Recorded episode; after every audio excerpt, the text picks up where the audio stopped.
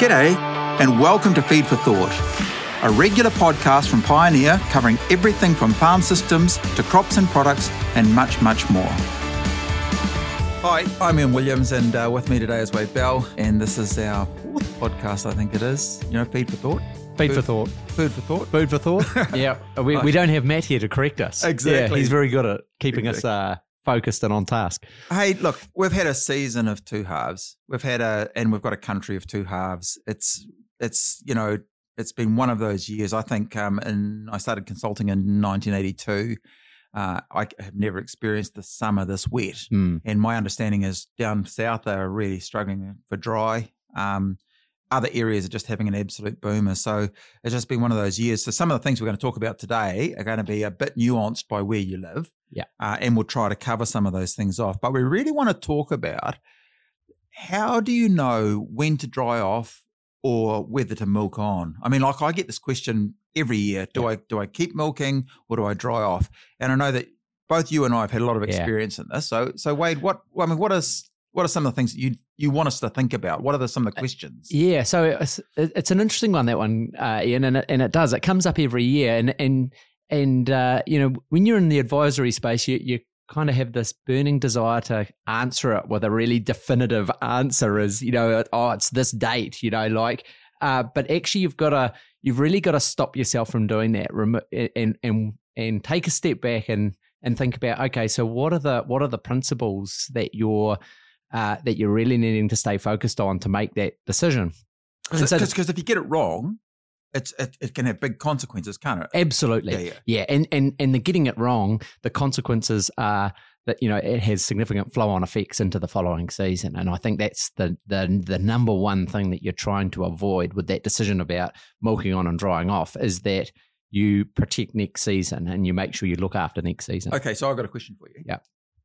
Let's say Fonterra comes out and, and gives a pretty big forecasted payout, Oh. and you go, oh, wow. Or, no, conversely, what happens if they come out and say next year's payout's going to be poor? Yeah.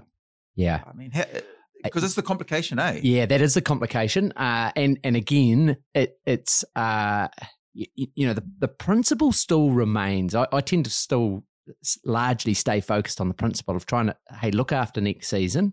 Uh, e- even if you can be a little bit distracted by some of the other things that are going on, and and sure there might be some subtle uh, uh, adaptations that you might make. You know, you might just milk on a fraction longer, but but you certainly don't want to almost cannibalize the, the the performance for for next season, chasing what might be around you know a future uh, payout forecast. I think those sorts of things are risky. I think I think you should Uh, you know where where possible largely stick to your principles. So if, if for example, what would let, let, us say you got body condition, your your Yep. road body condition Yep. score. Yep.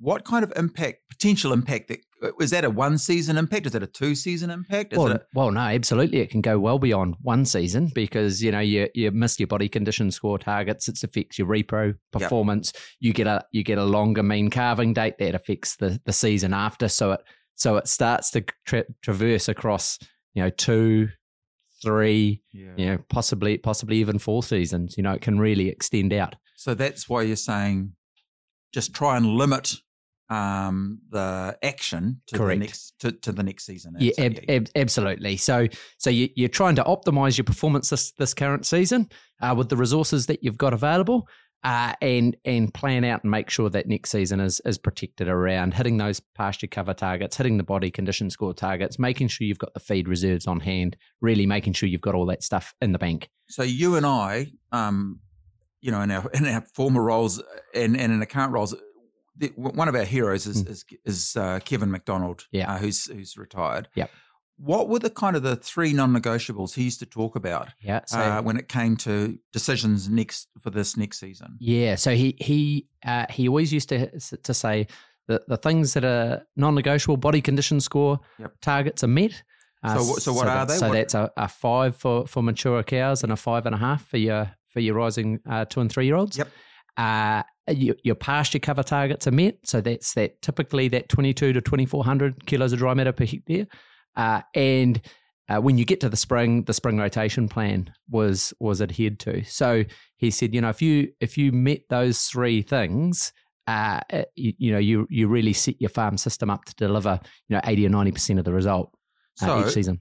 This autumn, yep. what can I do now yep. as a farmer? What can I do that will influence those three key things? Well, uh, the, so you so you've got to develop a you've got to develop some kind of plan. Uh, so the ones that like to do it objectively would put a, a plan in place. So so where where they where they kind of try and pull in all the variables. So things like feed on hand, uh, feed on hand now, yep. uh, the condition score of your herd now, the um, uh, the pasture cover, uh, the growth rates. You know, so you're trying to compile all of those things into a plan, which is typically a feed budget as as a place to sort of consolidate it all. Yep. But we also have to be uh, mindful that there are other variables at play that sit outside the feed budget. Payout. Payout. You've already mentioned that. Yep. Uh, the cash flow. Yep. You know, so what's the cash flow situation? Because those things will determine, you know, whether you look to buy feed in, perhaps, yes. uh, and extend lactation that way. You know, even even you know things as as subtle as the value of cow cows and the yeah. timing of when you offload yeah. cows can can come into the mix. Yeah.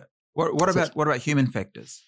I mean, some guys well, just get to the end of the season, right. it's got duck shooting. Yeah, yeah, absolutely. yeah, yeah. yeah, and I think there's, uh, look, to be fair, there's a reasonable element of that, you know, that kind of gut feel, if you like. Um, sometimes it's just tiredness, you know, just had enough of the season, lose a bit of motivation because cows don't, you know, they're not milking typically quite as well. So the the kind of the enthusiasm for for milking on starts to wane a little bit towards the end. So, you know, there are a number of, and that's what makes it dynamic, right? Yeah, so, yeah. so we try to come up with this. Back to my point at the start, we try to come up with this really hard and fast answer. Yet we've got all these kind of dynamic uh, components that are at play, and and we can plan for certain things, yes. but there are some things that just uh, are factors that that are, are tricky to plan for. So you've got human factors. Yep. You've got animal factors you got feed factors, yep. and it's kind of the the mix between. But it's this is all about waffly, mate. Yeah, Come on, eh? give, give, us give us. How do we come up with some? I mean, what are some numbers? What is? Yeah. How, how do I get this right? Yeah. So so look, my my absolute advice around that is that you you either develop that plan so a lot of farmers have got the expertise and they develop up those objective kind of plans themselves or use trusted advisors or people that are that are familiar with with sort of helping you to consolidate that with a, you know within a feed budget they they and, and good advisors will be able to factor in some of those less tangible, less objective kind of measures and say, right, let's pull all that into a plan for you and your farm and your situation. And I think you know good advisors can do that. So, so some of the things, for example, like how long does it take to put a body condition score on? I yep. mean, and, and yep. Is that is that part of that plan? And and yep. what are some of the numbers around that? Yeah. So and look, there are some objective numbers around that. So we we know that you know if you're in more supplementary feed systems, you know typically you you might expect to be able to put on you know 0.5 0.6 of a score a month uh where, whereas you know if you're on an all grass system you you might be more like 0.3 so you know you can you can put that condition on sort of twice as fast yes. uh, in, a, in a supplementary feed system so it's something you have to build into your plan so um, building pasture cover. Yep, building. I mean, it's not cover. going to be an issue for the northern North Island for most farms. No, but but it will be definitely elsewhere. Yep. So yep. what what what are some of the principles there? Yeah, so the principles there, uh, one is you can use a, a, kind of a reverse spring rotation plan. That's a, that's a, a, another Kevin McDonald uh, reference, if you like. Uh, so that just sort of helps you set the set the speed uh, to to build that cover.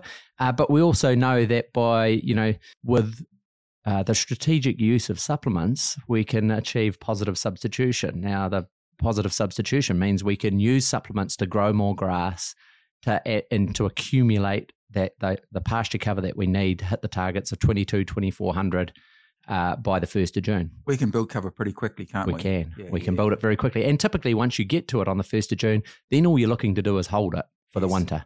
So then that enables you then to get your spring rotation planner set up and hit those targets there as well. Yeah, correct. You, you're basically hitting, you know, if you're if you're 22 to 2400 by the first of June, you're just going to hold on to that till you get to starter calving, Spring rotation plan from there. So look, what I've heard you say is don't compromise next season. Yep. Work back with the resources that you've got. So get an idea of what resources you've got on hand, and then work back so that we hit those targets of body condition score five, five and a half at calving, average pasture cover of you know two two to two four, uh, and enough feed on hand to make sure that we can milk through. That that's the yeah yeah. And and then and then there are a number of other factors that, that will inform that decision. That will vary farm by farm. Yeah, right? correct.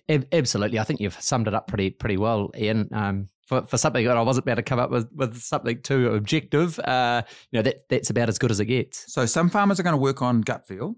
Yep. Some farmers are going to be able to use trusted advisors. I mean, like your consultant or something. And and for those of you that that that want to talk to us, they can just get in touch with us via our website. Yep. Get on the phone. Pioneer.co.nz. Give us a call, uh, and and we can walk you through any questions that you may have further from this. Thanks very much. Great. Thanks, Ian.